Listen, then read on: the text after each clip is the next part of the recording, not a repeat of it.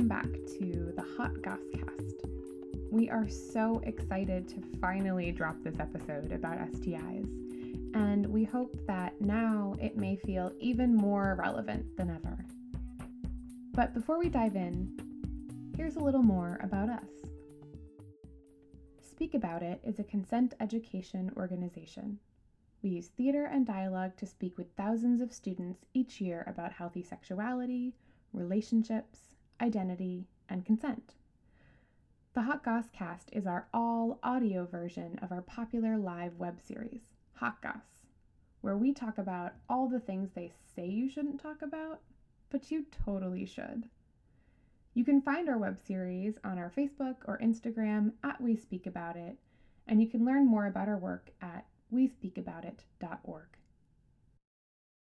So, in this episode, we are getting in deep with those conversations about sexually transmitted diseases and about how to combat the stigma that comes along with them.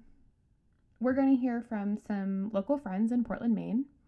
Up first, we have Sean and Christina from the India Street Public Health Clinic, an amazing low barrier healthcare center. And next, you'll hear a super fun, super juicy conversation with Ren from the Franny Peabody Center, a local HIV/AIDS prevention and support services organization. And we know that STIs might not sound like the sexiest topic, but we promise this conversation is fun, it's really fascinating, and it is even a little sexy.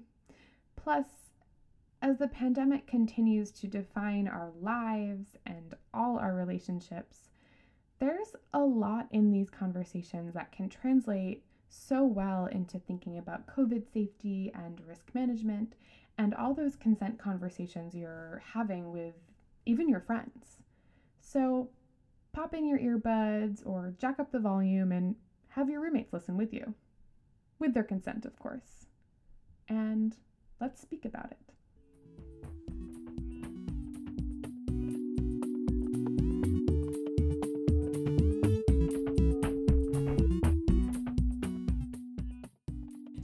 Do you want to introduce a little bit um, about India Street, where you're coming from, and also how you got there, what you do there, and who you are? Yeah, definitely. Um, I'm Sean Peterson. I work at India Street Public Health. Um, I work mostly in the STD clinic and then do a handful of other things. Um, so, India Street is a really cool place. Um, it's been there forever, part of the community, and is home to a bunch of different programs. So, we obviously have the STD clinic, which we run on Tuesdays and Thursdays. Um, we're home to the Needle Exchange program, which is a full-time program Monday through Friday, 9 to 4.30. Um, and then we're also home to the Portland Community Free Clinic, which is a primary care practice for folks who are uninsured in the Cumberland County area. Mm. Um, so a bunch of different things going on, but all found at the same amazing place. Cool. So cool. And I'm Christina DiMatteo. I'm a doctor at the New Street Clinic and the medical director there. And um, I basically, my background is in infectious disease and preventive medicine. And uh, so my work is mainly focused on uh, in- infectious disease from a public health standpoint. Mm. So things like tuberculosis, STDs, HIV, Mm. hepatitis, all these um, diseases that uh, and, and infections that um, spread basically and, and have public health implications. So I'm curious, just like as a starting point, I, I stumbled over my words, did not know what to say if it's STIs or STDs, and so like, what what is it? Like like what's the difference What between call 'em? terms? Like yeah, what do we call them? Yeah. I, that's always a great infection. Right? We have a great infection. Great question.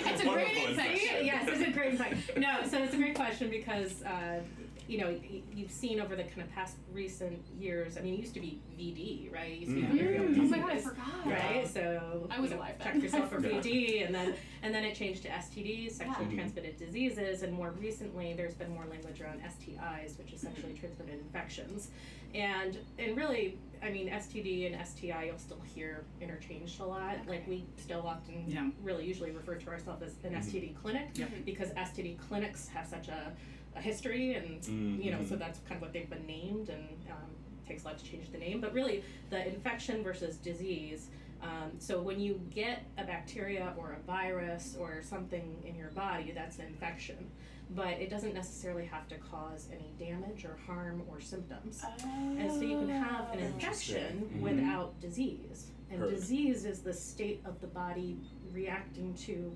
or having some damage from Mm-hmm. the infection. We have diseases that are non infectious, like diabetes or heart Mm, disease, right? mhm. And then we have uh, communicable diseases, uh, Mhm. which can be like the flu or Mhm. Mm-hmm. chlamydia. And so it's important because it, it, it basically encompasses the ST, the, the sexually transmitted infections that we see, but also the majority of sexually transmitted infections which we don't see.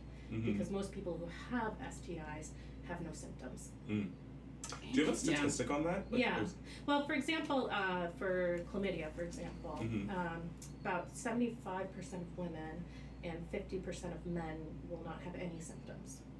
And you can Wow. actually have chlamydia in your body for a long time. So if you don't test for it, you can pass it on, but have have no idea that you have it. How likely or possible is it for like one's body to just like deal with it and like Mhm. get it out of Yeah. your system? 'Cause I think there's we're gonna talk I know a little bit about stigma later, but I feel like a lot of times people are afraid to go into clinic. They're like, my body will just take care of it. Like, does right. that or happen? Like, yeah, or if I had something, I'd feel it. Or, yeah, Yeah. yeah. yeah so your body does usually take care of the of some of these infections over Mhm. time so for Mhm. example chlamydia it's hard to say for sure because it is ethically you can't just watch Mhm. people there there have been, has been that in the past and it's highly unethical Mm-hmm. um, but kind of based on, on on best guess and some knowledge that we know uh, it seems like half of people will clear it on their own within a year which means half Mhm. won't um, Mm. and gonorrhea as well before we had treatment for gonorrhea people you know even who had symptoms eventually would clear it but it just Mm. takes a long time Yeah. something like syphilis is uh, with you for life unless Mhm. it's treated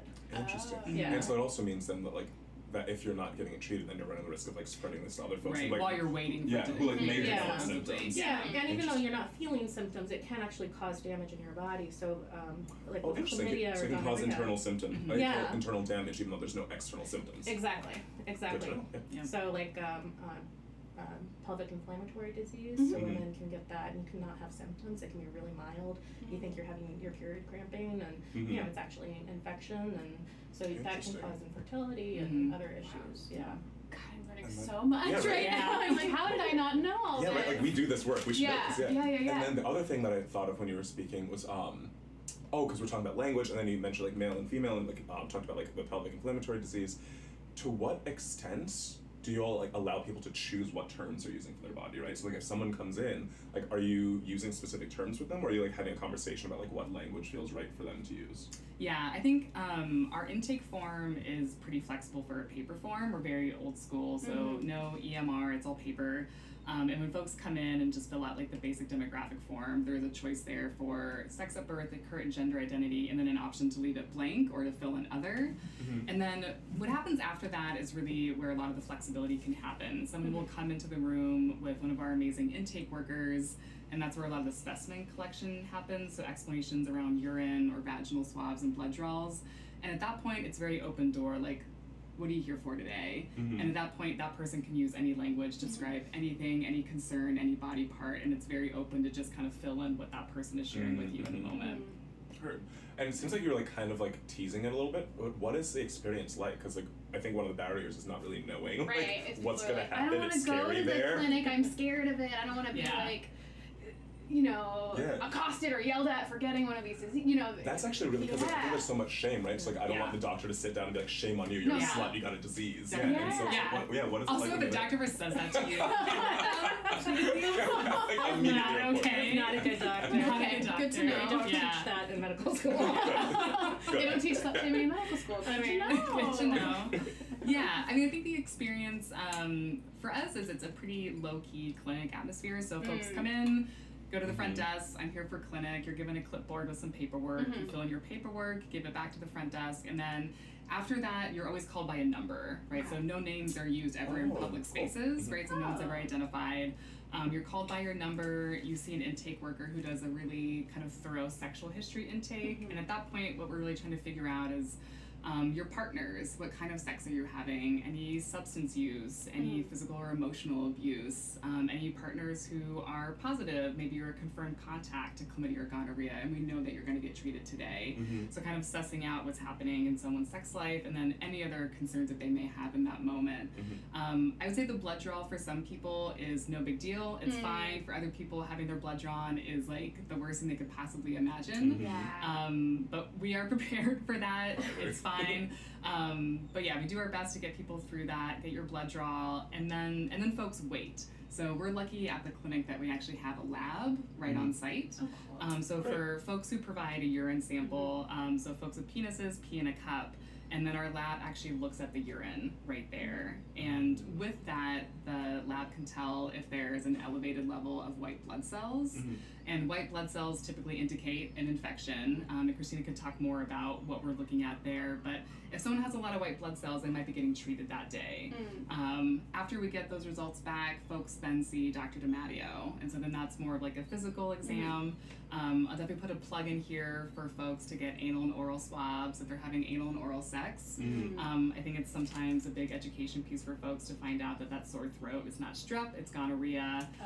You know, and a lot of primary care folks are missing some of those pieces for folks who are having sex at other points of contact that are, you know, maybe more stigmatized or slightly less comfortable to get into a conversation about how much anal sex your patient is having. hmm I'm curious about the anal and oral swabs. Is that like that doesn't sound super fun? And so, yeah, and so, um, but Depends. I think that I heard that um that the clinic is now allowing folks to like swab themselves. Is that true? Yes. Oh, is Yeah, that like and- standard practice? Does everybody answer that? Do You give them the option? Yeah, they have the option. Mhm. Actually, you know, some people prefer to self swab. Um, Mhm. You know, some people prefer to self swab uh, anally, but uh, want me to do the oral because they've got a little bit of a gag reflex. It's not as comfortable. Mhm. Uh, some people prefer that I do both, Mhm. and just you know because it's it's less awkward for them. Mhm. So it's really whatever you're comfortable Mhm. with is totally fine. And it's not you know it's it's it's not too bad if you ever had a, a strep throat swab. Yeah. You know, It's like the a same little thing? Bit, yeah, it's the same Or- thing. okay. And then the anal swab doesn't go in very far, and Mhm. thank goodness we don't do urethral swabs anymore. No. Ooh, Yeah. that- that's good to know. Only Yeah. super select cases would do that. Cool. Yeah. Interesting. would, Yeah. yeah.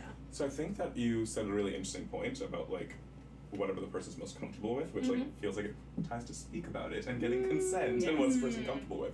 So how do we have these conversations with our partners, right? About like STIs, STDs, about Yeah. yeah, because it feels like it is an emotional conversation. So Yeah. like, what is your I don't know, what is your take on it?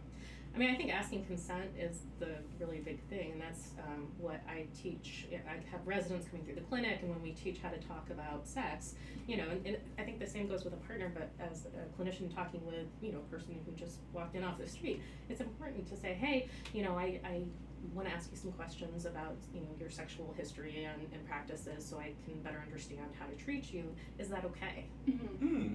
And once you get the yes, then you can pretty much, you know, I mean, That's talk awesome. about whatever it is because you've you've gotten permission, Mm. and so it it's makes even a difference. asking, can we have this conversation, Yeah. even though you know they're there for it. Right. be- Yeah. So I think yeah, and the important thing is to not dance around it like it's Mhm. a, a special thing because that others it, you know makes it it, it makes it wrong. If, you know, Yeah. if you're trying to be delicate about it, you then know, it must be my delicate. parents talking with Yes. kids, and that, you know, if you make it like a well, so I mean, you might be uncomfortable about this, and I'm sorry, but I just really need to ask you, Mhm. um, like, have you had like a lot of sex in the past year? I mean, it just is like Yeah, setting and the up kid's like, no, now God, I'm no. uncomfortable. yeah. I wasn't before. Yeah, it's just like, hey, you know, I always like to ask my partners, um, you know, when's the last time you got tested, Mhm. and and and do you have the results? And Mhm. great, good to know. Yeah. And, and normalize it. Yeah, So I it think- can't be that simple. Mm. That's a really fun question, also, right? So like now it's like transitioning to like how do we talk to our partners about it? Right. And even that, because it's like me asking, like, oh hey, have you been tested? Someone says yeah. Like, is it okay to ask to see the results? like, is that like is that a thing Is that, that like okay? do people yeah. bring home their? I mean, I think that's up to the person. Yeah. You know, Yeah. that depends on the conversation and the context of that relationship. But if you're Mhm. asking like, "Hey, were you tested recently?" and someone's like, "Yeah, I was," and maybe you can ask like, "Did everything come back negative?" or could, "Do you want to tell me the results?" And I Mhm. think if for a person, if maybe they need to see them, mm-hmm. I want them to feel empowered to say Mm, like, yeah. I would like to see them. Heard. You know, because that Mhm. could be also a reflection of a past issue with a partner who maybe didn't give results honestly. So Mhm. I think it depends on the person wanting to say Mm. like maybe I need that also for Yeah. myself in this relationship, but just being honest about it. Mm-hmm. Yeah. I'm sort of curious um, how you folks talk about like barrier methods and Mm. safer sex practices um, with patients, but then how you encourage them to talk with their partners as well. Because they're, I mean, STIs are stigmatized, but I we're finding when we're talking with young people that even the use of condoms or other barrier methods is Mhm. sometimes like not cool, Yeah. which is its own kind of stigma. Yeah. So I'm curious what that conversation is like in the clinic versus kind of what you're hearing. Yeah. That's really interesting because like if, I feel like, like even like dental dams like a butt of a joke. Like, Yeah. It's like, not, like that no one's actually being like, oh, I love using dental dams, and so Yeah. yeah. Dental dams are bust. No, Yeah. I'm not bumping no, I'm doing yeah. it. yeah. Um, I mean, I think that's interesting because really the heart of India Street is a harm reduction approach, Mm. and so a lot of our conversation in clinic is often guided by the patient. Mm. Um, so we do ask folks on the intake form that they fill in by themselves when they Mm-hmm. first come in. Has like a tiny little box that we recently added that has vaginal, anal, and oral, and then a zero to ten condom use scale. So people get to self-report. Mhm. Um, and so during the intake, it might be a subject of conversation, or Mhm. if that person has something else really pressing that they want to talk to you about today, that might not be what you talk about Right. today. Right. Um, so I do think that there's a lot of like patient guided conversation Mhm. of like really getting to what they're there for that day. And you know, if someone is putting zero for all of them or like I never use these, then it might be like, hey, can we talk about why don't you ever use them? Are they uncomfortable? Have you had a bad experience? There was a Mm-hmm. Really great article that came out about condom use that a lot of folks have the wrong size condom on and Mhm. it doesn't feel good. Why would you Mhm. use it if it doesn't feel good? So I think sort of sussing right. out that conversation, just like tell me more about it. Mhm. When you do use it, why do Mhm. you use it? When you don't, why don't you Mhm. use them? Um, and I'll be honest, yeah, the dental dams are not flying off the shelf. It Mhm. is. It's a tough Yeah. one. Yeah. Yeah. Yeah. I'm also really curious too about um condom size, right? Is it like how do we educate people about like condom size, right? Like, like if you Yeah. had like like like like a one sentence thing that you want people to know, like what do they need to know? Experiment. Mm-hmm. You know, like especially if you're in a consensual open relationship, say like, let's try these. You know, Mhm. we literally at the clinic have a condom bar. You know, that is full of Like a Sunday bar. It has a sign. There's like sprinkles. like- We actually, when we table, sometimes we'll have a candy bar and then a condom Yeah. bar. That's you know, so little good. bag. Yeah. There's little baggies. You can take whatever you want with Yeah, you. I love that. I that's But, but you don't recommend mixing them, right? That's your that. consent. Oh, gotcha. Yeah, Gotcha, you don't need the candy on top. Right, right. Yeah, but I think there's a lot to be said for the fact that condoms are like any other product. There's Mhm. tons of variety. It's like Mhm. honestly, if you could see every condom product in front of you, it'd be like being in a cereal aisle. Mm-hmm. You know, so take some of all of them Mhm. and like make that a fun thing that you do with your partner. Mhm. Try them all out. Some have more lube, some have no lube. We have flavored lube, we have water based, we have silicone, we have like snug fit condoms, you have large condoms, you have extra large con- you know, there's just like there's Mhm. everything out there you can possibly imagine. Yeah. Cool. There just needs to be like a little more messaging about Yeah. what's out there. Yeah. Mhm. I wanted to circle back a little bit because we've sort of been talking about like STIs that carry all this stigma, and I'm like, so where does that stigma come from? Yeah, I mean, the the language that I hear a lot is, um, you know, either you know one of fear um, and shame, and I can't believe I got this. Mm. You know, I, she looked clean. Mm. He looked clean. Mm. I I hear that a lot. Even that wording is so like, Yeah. telling, you know. And and it's like you know I've had people come in very first sexual experience ever and Mhm. you know got herpes or got an infection and you know got chlamydia Mm-hmm. very first very first encounter Mhm. and these are super common especially in young individuals so like basically by the time you're 25 there's like half of everybody has had an STI Yeah. Yeah. Even if they don't know it.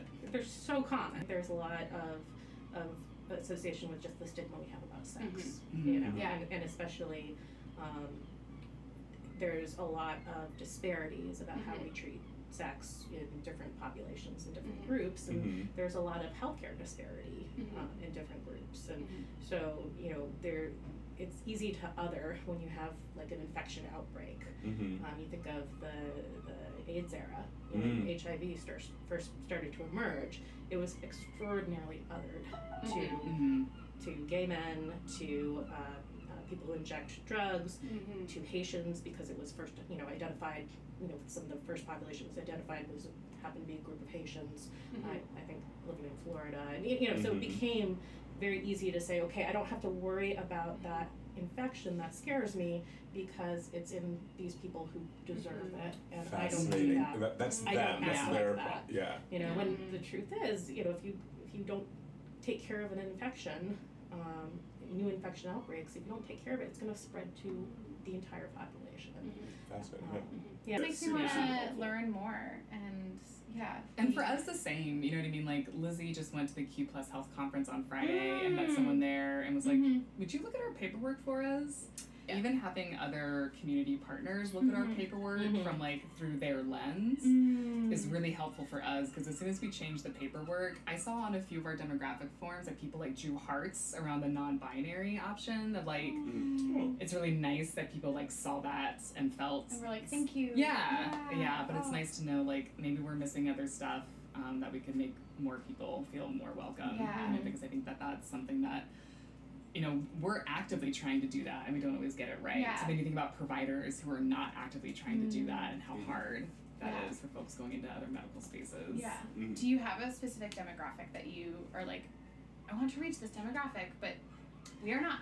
So, I mean, the way that we're funded is through a Mhm. Maine CDC contract, Mm. um, and they emphasize um, mostly men having sex with men, right? So MSM as the um, as like the primary Yeah. category um, because of HIV Yeah. and syphilis. Um, so that's really like we're definitely encouraged Why do to you think text. that is? I mean, there are a couple different things. Like some of it is testing, but a I lot of it is I mean, that's, transmission. that's where public health makes the difference actually, Mhm. because it's a higher, it's like a little bit higher risk Mhm. activity, and Yeah. there's a little more, um, um, tends to be more anal sex, you know, Mm. which has a little more risk for, uh, for getting HIV, and then syphilis likes to travel with HIV. It just you know makes it more more fit transmitter. Oh, I didn't know Um, Yeah. Oh, it just like attaches itself. yeah. I mean, not yeah. It Not- just no. It just I mean, actually, like I literally just It can- imagined a it can infect- a it can infect it, it can infect easier basically if Gotcha. you have Yeah. syphilis. Oh, if you have a- yeah if- yeah. So like, they, immune they just yeah. tend to yeah work work We're well in tandem, together. yeah. Um, and then, but for example, like HIV, like we talked about in the U.S., is predominantly in men who have sex with men Mm. because we paid attention to it in enough time that it didn't spread to the Spread general to other population. populations. But if you yeah. look at um, countries in like sub-Saharan Yep. Africa, it's Mhm. ninety-five percent heterosexually transmitted. right. So if it started in one population, So it's it kept yeah, going. so Yeah. it starts. It's it's that's the highest risk Mhm. kind of because you have more you know blood Mhm. exposure, but Mhm. it it certainly can happen just as you know, reasonably efficiently in in, yeah. in heterosexual vaginal. Gotcha. So take away like Sex. sexuality. Think about it sort of as like sexual geography. yes. in many yeah, ways. like the, the, the fear around the Ebola outbreak, you know, felt very Mm. similar to Mhm. the fear of the AIDS outbreak. Mhm, mhm. Um, and you know, if we didn't put a public health effort into stopping Mhm, mhm. that outbreak, I mean, there's another one now, but it would Yeah. have spilled out, you know, Yeah. even much more broadly than that because it's a fairly efficient transmitter. Yeah. Um, but so yeah, it's that's the, you know, it's just sort of how how likely are you to get it per sex act Mhm. based on the type of sex you're having.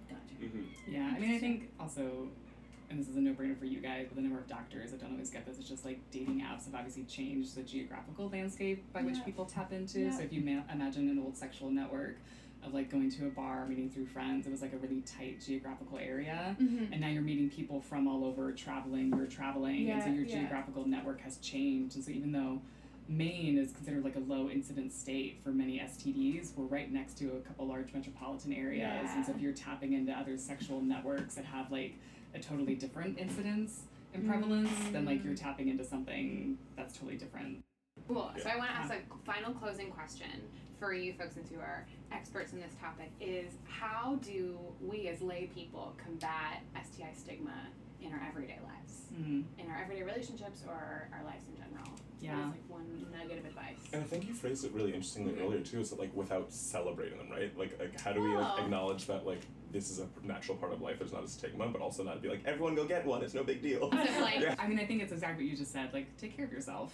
Oh. You know, like I think it's just that, and I think there is a certain amount of risk, and you know, sort of one must kind of step into it, Mhm. right? To be the one to say, "Hey, I want to talk about this." You know, whether that's Mhm. with a partner Mhm. or with a friend or with a medical practitioner. Mm. I think that there is sort of a, a big ask in some ways, but if everyone did that, Mhm. Then right across the board, everyone would just be Mhm. talking about it. And so I think for those people who are willing to sort of take that on and be the friend in the friend group or the partner in that relation to say like, I want to talk about this, Mhm. let's just do this, Mhm. and not creating that hesitancy around it, just dive in. I do a ton of outreach with providers, mostly around pre-exposure prophylaxis. and the conversation I have the most is don't wait for your patient to ask you. Mm. Just ask them. Mm. I want to ask you a little bit about your sex life. Can I take a sexual history? Is that okay? Mhm. You know, and then go for it. Mhm. You know, if, if we all start doing that bit by bit, then you can kind of chip away at, at this thing that it's it's separate from every other part of our life. Because sex is a part of every other right. It's all Yeah. integrated. It's all part of what you of what you do, and Mhm. just like embrace that and take it in. Yeah. So that emotional vulnerability in Yeah. many ways is a safer sex Yeah. practice. Yes. Yeah. I love that. Yeah, I think normalizing getting tested, being like, oh yeah, I get tested, you know, once a year, or I get tested four times a year, and, Mhm. and um, I think talking about that can to then make that a normal conversation um, and allow somebody else to say, oh, okay, well, I guess it's okay to go to the street clinic because Yeah. you went there, and that's actually how we get a lot of our business is word Mhm. of mouth. Yeah. Referrals, People come, definitely. have a good experience, and then somebody else comes in and said, oh yeah, my friend told me to come here, um, Oh. and so it makes a difference to talk about it. Yeah. So honestly, I think Yeah. that's a great closing point. I love India Street Clinic. That is where I go to get tested. It's been great. You've talked to me. You've helped me. Like, like, this, yeah. I think, like, like, I think it's wonderful. So, like, Yeah. for anyone watching, I think definitely go to India Street. Yes. It's been great. So helpful. Yeah, I we already so have a new fan. Someone was uh, one comment about the condom bar. Sounds Yeah. And you don't have to make an appointment for that if you Yeah. want condoms. Free condoms Condom bar always open. Yeah, five days a week. The, Happiest hours. so. All right, hot goslings. It's time for your favorite part, the awkward goodbye. Later. Bye.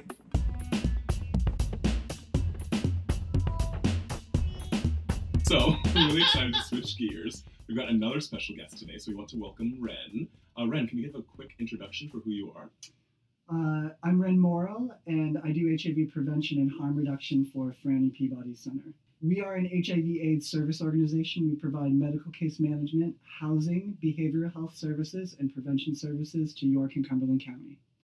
I was always really passionate about HIV. Um, I'm of an age um, where I remember the time before antiretroviral treatment. Um, so it, it to me it was just uh, it was something I was always really passionate about. I think that HIV I think is a bit like being a theater kid or being part of the theater. Like people say, you know, you get that theater bug. Well, you kind of get that HIV bug. No, no pun intended there. um, but people who are who are passionate about HIV, who work in HIV, are sort of their own breed. Mm. And I, I don't know if you can, I don't know if it comes from experience or a past or I'm not sure what motivates us, but, Mhm. but we all have that animating fire for this particular disease. Um, and it's and its many facets. you are a local hero. Um, and we're so excited to have you on today to talk a little bit more about STIs and STDs. So, Aronde, do you want to kick it off with our first question? Oh, sure. So I'm curious, what do you think is the difference between the terms STI and STD? Uh, for me, I I don't tend to split a lot of hairs on that stuff. I think that language is really dynamic, Mhm. and so is communication. So for, for me, I, I use them both interchangeably. But if somebody has a preference, I'm happy to one roam it. So we do see a lot of stigma around STIs, STDs, whatever term you want to use. And why do you think that is? Where does that come from? I think it's interesting. We, we put this social layer on diseases with a with a sexual or a pleasure component, like HIV or, or addiction, for example. Uh, whereas other diseases like breast cancer, for example, is you know overcoming breast cancer is seen as heroic. And this isn't to trivialize breast cancer at all. It's not what I'm saying. But we don't put that social layer on it, right? Like not like we do with HIV and addiction.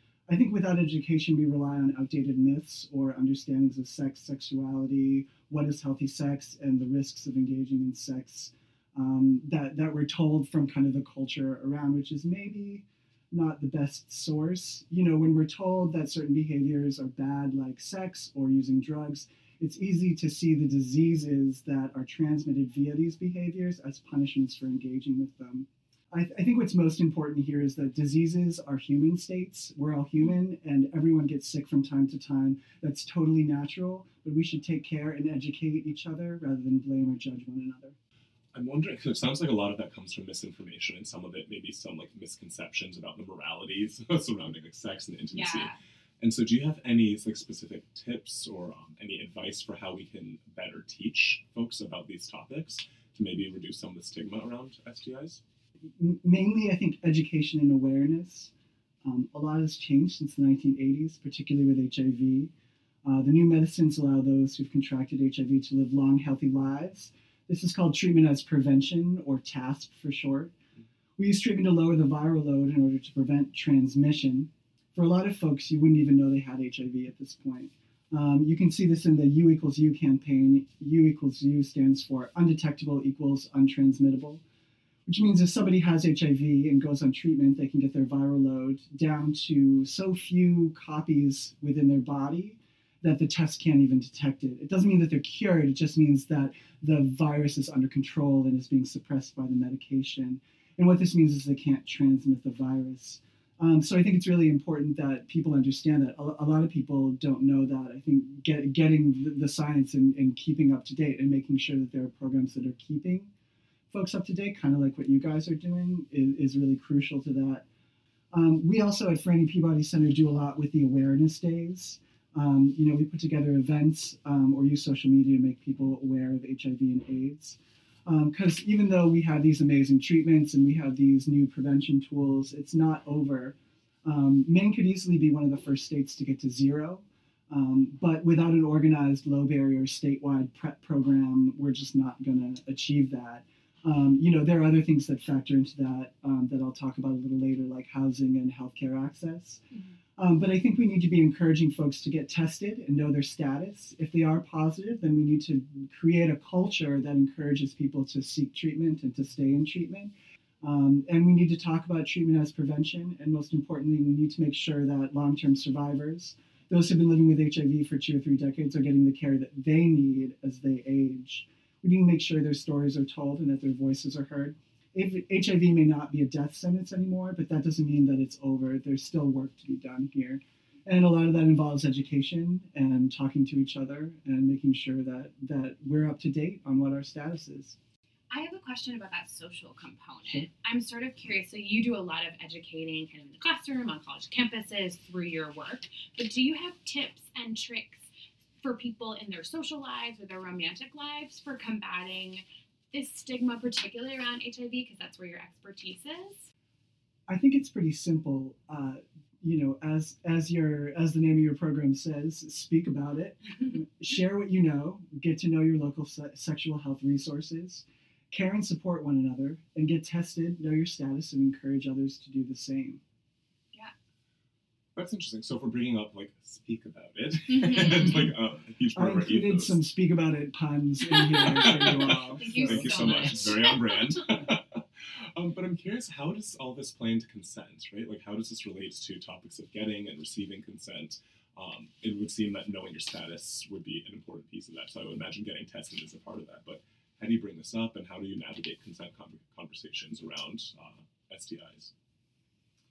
There's this assumption that people make that there are people out there kind of like sharks or snakes like waiting to give you an STI that that, that somebody that somebody's going to give you an STI they're to be they're to be like I'm going to foreplay tonight I'm to meet that girl Liz or some Chad and I'm, and I'm just to give him chlamydia because because that because that's that's love that's you know and that's just not what's going on. You know, and I hear this in education. They're like, if somebody if if somebody gave me an STI, I'm gonna burn their house down. And and I'm just like, and I'm like, the, the fact of the matter is is for the most part, I'm not gonna say never, say never, you know, because like banana stuff is happening all the time, but by and large, people are just not giving each other STDs on purpose. You know, they're people are either are either not communicating because of stigma, or they might not even know that they have an STD. Particularly like syphilis, gonorrhea, chlamydia. You know,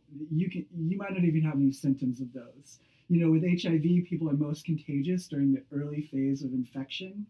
And, and that's when you're not necessarily going to be symptomatic. You might not even know that you're infected. So so I think people just need to kind of kind of take a step back and kind of accept that that you know the positives of sexuality are pleasure and intimacy and connection and fun but you know there there are some some you know uh, consequences there's some risks involved as far as stis go so we just need to recognize those as a reality and and and you know behave in a manner that meets what our risk profile is. Like, you know, if, we know that we're somebody who's really concerned, you know, um, HIV or STDs are something that we're really emotional about, maybe we want to be a little more cautious. You know, if we're more laissez faire and we're like, oh, you know what, chlamydia is not really a big deal, I can just take some antibiotics. I want to have a lot of partners, you know, just to kind of accept the fact that, you know, if you're going to have a lot of partners, you're at a higher risk of HIV or, or um, STIs and take to do what you can to protect yourself, but just kind of know your risks, you know, know the place that you're in. As far as consent goes, um, I think that particularly with HIV, a lot of people feel like the person who has HIV is obligated to initiate that conversation. And I think that is a little bit of a cop out. And I think that that's true uh, across uh, uh, as far as any STI goes or any sexual history. It's like, it's like, well, if you have a sexual history, you know that that is maybe not crystal clear you know you maybe you had an std maybe you had hpv like like pretty much by the way everybody's had you know Yeah. like, like many of these are super duper common and and whether or not you quote unquote have it is really just whether or not you've had symptoms you know so they, they feel like oh well if you have something in your background you're the one who needs to bring it up and and i don't i don't agree with that you know as the 90s taught us it takes two to make a thing go right Such a good reference. So happy. I don't know what that reference is. Age divide in we'll this do a we'll do a PS. yeah, you can you can do a little citation on, on that. Um, so so I think you need to speak about it, you know, and and I think that that needs to be a two way street. It's a dialogue, not a monolog Mhm. You know, I, I guess in in my personal life, um, you know, I I bring it up. I do HIV education. I do sexual health education. I feel like, you know, as an educator, I need to be creating an environment where people can speak about HIV and STIs in a comfortable way. If you can't have that conversation with me, I don't know who you can have that conversation with, you know. But I ask people a lot of the time as a way of reducing stigma because because I know that I'm I'm an expert on HIV. Mm-hmm. I do HIV education. So if I do meet somebody that's poz and we're gonna be intimate, um, I they, they can just be like they, they're like yeah I'm, I'm HIV positive and I just say hey are you undetectable? And if they say yes then I'm like okay cool man let's do it. You know because like for me I already know what that means. I, I know that they really pose no risk to me. You know so I, I'm already educated on what the risks are so I can engage in a manner that's that's hot that's fun and that's empowered and educated. Uh, that also takes the burden off the person who has HIV to disclose on the flip side of that, when I do education for folks who are HIV positive, one of the things that I recommend, and this could work for anybody who's got, you know, like some sort of STI in their background, like maybe they've had HPV or maybe they've got herpes. You know, you can always do a test balloon, right? You can always just be like, "Oh, what's your status?" And then if mm-hmm. somebody, you know, is bananas about it, if they just if they have kind of like not the reaction that you're looking for, maybe this isn't the partner for you you know what I mean? Like like maybe maybe they're projecting their own insecurities on their sexual health back on you. Or maybe you or, or at that point you can decide whether or not you want to put in the work to educate them and you know, it kind of depends on where you're at with this partner. I really like that image of a test balloon, and we're totally going to steal Yeah. that. Yeah. I also think it's really interesting how you phrased that because I think that um, it's almost like a little bit of a hot take. I think people oftentimes say that like it's on you to tell someone if you have a condition, if you have a, an infection, if you have this thing, um, and that's really interesting to empower folks to say like, no, it, anyone can ask this conversation, anyone can start the, Yes. the question, anyone can ask the question, anyone can start the conversation. Um, I'm wondering if you have any advice for like how do we make it a safer space to talk about these things? with HIV, I think language is always always a little tricky. Um, you know, because because people uh, like, for example, when I'm out doing testing, people will be like, "Oh, I want my AIDS tested," and I'm just like, I'm like I know, I know, I know we laugh, we laugh because it is a little silly, but um, but you know, I hear that, and a lot of people still don't really know the difference between HIV and AIDS. HIV is the virus; it's human immunodeficiency virus. AIDS is acquired immunodeficiency syndrome. AIDS is the result of having HIV infection. It- you know, and just because somebody has HIV doesn't mean that they have AIDS. So when you're approaching somebody, um, don't you know you don't want to open with you don't want to open with wait you've got AIDS Like that's pretty stigmatizing. It's uh, it's also pretty ignorant. It's not very science based. You know, you can be living with you know. So generally, what we say is living with HIV, some person living with HIV, or you could, or m- more casually, kind of. I, I hear this more in the gay community than I do um, among um, outside of the gay community. A lot of people say poz or poz guys or I'm poz or I'm HIV positive. You know, that's a little more casual maybe.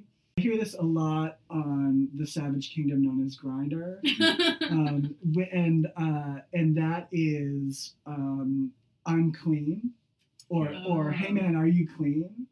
People with HIV are not dirty. People, if you have an STI, you're not dirty. If you have breast cancer, you're not dirty. If you have diabetes, you're not dirty. You know, but we know, you know, if you have it, if you if you are in recovery from substance abuse disorder, you are not dirty. You know, you have a health issue just like anybody else. Mm-hmm. So, so I, you know, I, like I said, I'm pretty easygoing when it comes to language. A lot of people are pretty sensitive.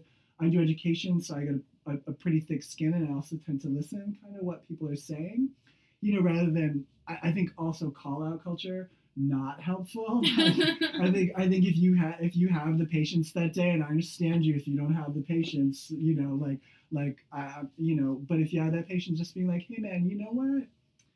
That that can be a little stigmatizing, or that doesn't make me feel good. Maybe you could try this instead. Like I said, disease states are human states everybody gets sick at one point or time, one, one time or another. Just accept that if somebody discloses that to you. Okay, they have a chronic health condition that's HIV, or they've had an STD in the past. All right, let's get down to brass tacks and talk about what we can do to prevent that. Good, thank you. And you mentioned earlier, since we were just talking about testing, you mentioned earlier that sometimes there's some barriers to testing. And so I'm wondering, like, why might someone not get tested? Like, what's preventing people from really knowing their status? I think that people have been taught to be afraid. They've been taught to think that HIV is the end of the world. Um, they've been taught to feel ashamed because they haven't been taught that harm reduction is self care. They have been taught that sexually trans- transmitted diseases are a punishment for enjoying sex. Um, that's the social level. I think on the healthcare level, we have a long way to go as far as educating providers about how to give inclusive, sex positive sexual health screenings if people are getting shit from their providers, they're they're just not going to get tested. You know, if you think you're going to get judged, they're not. They're just not going to go in. Or if they do go in, they're not necessarily going to be honest. So we may be missing things. We may not be giving somebody good health care screenings. Like an example of that is. Um, you know, if we're having particular kinds of sex, um, queer sex in particular, but anal sex in general is still, you know, pretty taboo. I recently went in and got tested, and the, the, the doctor was my usual doctor, and he was like, "Oh, you can just leave a urine sample," and I was like, "I need you need to swab my throat and my butt because because, because to be honest, like like like that's like like a urine sample is just not enough for most for most queer men." you know so like this is an example of them not either just not giving the right care because they don't know or they're just being super judgmental about it, or they just didn't even think that anal sex is an option. And I'm just like, I'm like, P.S. People are having butt sex. They have been having it forever. they have butts. They're using yeah. it for sex. yeah, yes, yes. And from what I've seen on Tinder, straight people have discovered it. They've learned. They're on to us. They have learned the joys of the butt. And well, I see, I hear a lot now about you know like like straight couples and they're just eating each other's asses, which I think is delightful. You know, so like, I think that's wonderful. You know, I mean, it's very intimate. You know, yeah. post brunch. There's nice. a lot of pleasure in your butt, but if people, but like let's be like providers need to get real about what the sexual practices mm-hmm. are. You know, like there may have been once upon a time when a urine sample was enough, but it's not enough now. Are there any tips for choosing a good provider that you think will be like open to these topics and conversation? As far as provider goes, um, you, you gotta uh, honestly, unless somebody is really um, upfront about offering those services on their website, the best way you're going to find somebody is checking with your friends. Talk to your friends. You know, t- talk to folks like me. Um, you know, you know, t- talk to the sexual health providers see who's seen what and what their experience was because that that's going to be the best way to judge because uh, otherwise you you just you just have no idea i've seen so many providers who were who were like who were like what do you mean i have to swab your butt they don't even know what that They don't even know what that is. They just they were taught drop a urine and that's going to be enough. Um, so really asking your friends, asking in your network. Um, one of the things I use, uh, Queer Exchange Maine on Facebook. That's a really great place if you're looking for um, queer inclusive providers or just providers that might have a more feminist um, a more a more feminist view that might be open to women's health that might be open to trans health that way you can actually get it straight from the horse's mouth nope i saw dr x or i saw this nurse practitioner they were awesome they respected my pronouns they understood what was going on they weren't upset that i was having butt sex you know i was able to talk Speaking about butt prep. sex. i know i keep talking about butt sex it's no, like It's it's spice it up. Why not? Yeah. but I'm curious because you mentioned uh, the anal swabbing a couple of Yeah. times. Is there a specific term that someone should ask their doctor about? Like so, like while they're vetting their doctors, right? Is there Yeah. can they ask? Do you offer blank testing? So is there a term people So should know? yeah, it would be it would be extragenital testing, and, and what, what that means is you're testing other sites besides your wiener or your hoo hoo, which are technical terms. right. So Scientifically so they're accurate. swabbing so they're swabbing your butt, they're swabbing your throat, you know, which are basically the really the only two areas. But but they're also going to be looking at other areas because syphilis can manifest in a variety of ways. You know, mm-hmm. rashes on the uh, on the soles of your feet or palms of your hand Mhm. you know so so they'll, they'll be kind of open to looking for signs of, of of sexual health in other areas rather than just a urine sample and the drawing of blood Heard. That's really Super helpful. Thank you. And we have a lot of um, listeners who are not necessarily based in Maine, and so I want to sort of reiterate Ren's point of seeking out your social networks. I think there's a lot of messaging to say, you know, trust the experts only, um, and I think a lot of like queering sex ed and being more inclusive is accepting the fact that communities often know what they want or what they need. And so trust the people in your social network, trust the communities or the people that you know to have your interest in mind. So go find those Facebook groups that might fit within your identity or affinity group or seek out um, answers from your friends and neighbors who maybe share a community with you. Earlier you mentioned uh, housing, for example, and you're like, if someone's, and I, what I assume the connection is, if someone has is housing insecure, then like getting tested like might not be on their high on their priority list. And so I'm curious about how identity plays into uh, status and knowing one's status, and if that's at all a barrier to getting treated. at Frannie Peabody Center, we're always concerned about. Um, we we feel really strongly that housing is healthcare. As far as barriers go, um, housing is number one for sure, particularly for folks living with HIV. Um, hopefully, this is an idea that's going to become more popular to talk about in culture. Housing is healthcare. When we're talking about HIV, um, th- this is doubly so, but this is true about any sort of health condition. Um, uh, folks with folks living with HIV, um, if they're not if they're not stably housed, are more likely to enter HIV care late. They have lower CD4 counts. What CD4 is, um, th- those are the T cells. Those are your immune cells that HIV primarily attacks and kills. So that that so that it's the loss of those cells that causes AIDS. Um, on the flip side, lower CD4 counts means higher viral load. So that's the number of copies of the virus in your blood. So we see we see lower CD4 counts, which is basically that that that is a strong impact over, on your overall health, and higher viral loads, which means that you're more infectious. Um, they're more they're less likely to receive and adhere to antiretroviral therapy. ART or anti antiretroviral therapy is that that's the magic that that keeps the viral load down and lets you be healthy, lets you be undetectable. Um, not only is it good for your health, it's a prevention tool as well. Um, they're more likely to be hospitalized and to use emergency rooms, which if you're going to the ER, that's more expensive for them. They're incurring medical debt, but but also like it's just not it's just not an optimal care. We want people seeing specialists or their primary care about you know before stuff becomes it, it becomes an emergency, um, and they experience high rates of premature death there's really no reason for people to be dying of AIDS in the United States at this point. There, there really isn't. We have access to the highest quality medicine. We have we have an excellent healthcare system, but it's really difficult to access. So if people are homeless, they they have other priorities. They're not necessarily going to be thinking about that. They put their family or or they put other concerns ahead of their own health because if you're not housed, meeting your basic needs becomes incredibly difficult.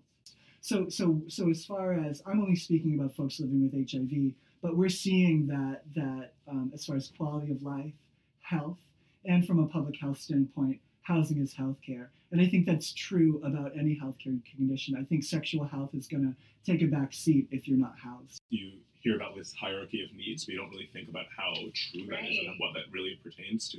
And that makes Yeah. perfect sense. And like, if I don't know where I'm sleeping tonight, I might Yeah. not be thinking about going and getting this particular testing. Yeah. Um, that's part of what Frannie Peabody Center does is our case managers make sure that folks are able to access those programs. And and many of our many of our clients are homeless, and so we're working to get them housing. We're working to get them access to the drugs that they need to make sure that they're they're staying adherent and staying healthy, and that they're getting their housing vouchers and that they're um, you know accessing healthcare like they need to. So part of the reason that we invited you here today is because I know that you do outreach in a particularly creative way, which you alluded to earlier. And so I would love for you to talk a little bit more about some of the outreach you do on Grindr and Tinder.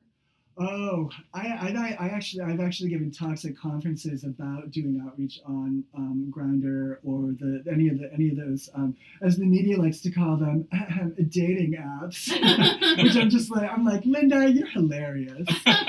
look, look at look at you sugarcoating that for the for the, for the boomers, like you know, because like because I, I you know, not that you can't use them for dating, but like let's be real, Grindr is that's where you go to get dick dates. Okay, like, let's be real, like like like my my folks are on Tinder, like you can date on Tinder, but like. That's Sure. not necessarily what people are there for. So, so anyway, yeah, I get on those apps and I, I put like either a funny or a sexy picture. You, you'll you'll see me on the local grid. You'll know me because because because I'm I'm that hot guy with the red ribbon transposed over his chest. Okay, he's half naked and he looks like he's ready to go. And it says in my profile, not looking. okay, so read those profiles, Tina. Okay, because there's important information. People might be disclosing their status. They're telling you what you look for. They're telling you whether or not they want the, that dick pic right away or later. You know, so like use discretion. But anyway, you can see me on there. It just says, you know, passionate about sexual health and, and testing. You know, hit me up if you have questions about prep, if you have questions about testing, or if you need hot dog memes. I give hot dog memes out on the regular. I love a I love a hot dog meme. So yeah, no, I think the digital outreach um, is really important. I want to encourage any service providers who are working in sexual health or outreach, even if you're not queer, get on the Grindr. People are like, it's private. And I'm like, no, girl, it's not private. Anybody can download Grindr and check it out. You know what I mean? It's like, and now with the closing of Craigslist, because I was all over Craigslist. I loved Craigslist. I would, I would, I would post smutty photos with with dirty haikus on there, and like to bring all the boys to the yard, and like, and I, and like Craigslist was amazing because I was developing relationships with people who pretty much exclusively used Craigslist for hookups. Yeah. Craigslist was this wild west where you know, and I knew I knew a lot of folks, you know, queer folks, particularly some of my trans buddies, were on Craigslist because they had maybe they had certain kinks, and this isn't just the trans folks, but uh, you know, folks who had certain kinks that they didn't want to put on Tinder or Grindr because those are kind of more mainstream, they're a little more public. Yeah. Craigslist was more discreet, as the kids say Um, you know, they would go on Craigslist and they would look for that because it really was like Craigslist was the last frontier of the internet. It was the dream of the 90s internet where you could be anybody you wanted to be. And so I get on there and I was I was outreaching to folks who were closeted or who just kind of weren't engaging in messaging in other queer networks. And when that and when that closed down, a lot of those folks moved to Grindr. So you see a lot more faceless profiles. You see a lot more discreet folks. You so, see a lot more bi couples looking for thirds. I see a lot more trans folks, and and I mean, I, I'm down. I think it's so cool to see this like the the rainbow of queerness on Grindr. yeah. But it was it was sort of it was just a little different because before it was like gay dudes, you know, and sometimes you see trans men coming in there, which which is a thumbs up.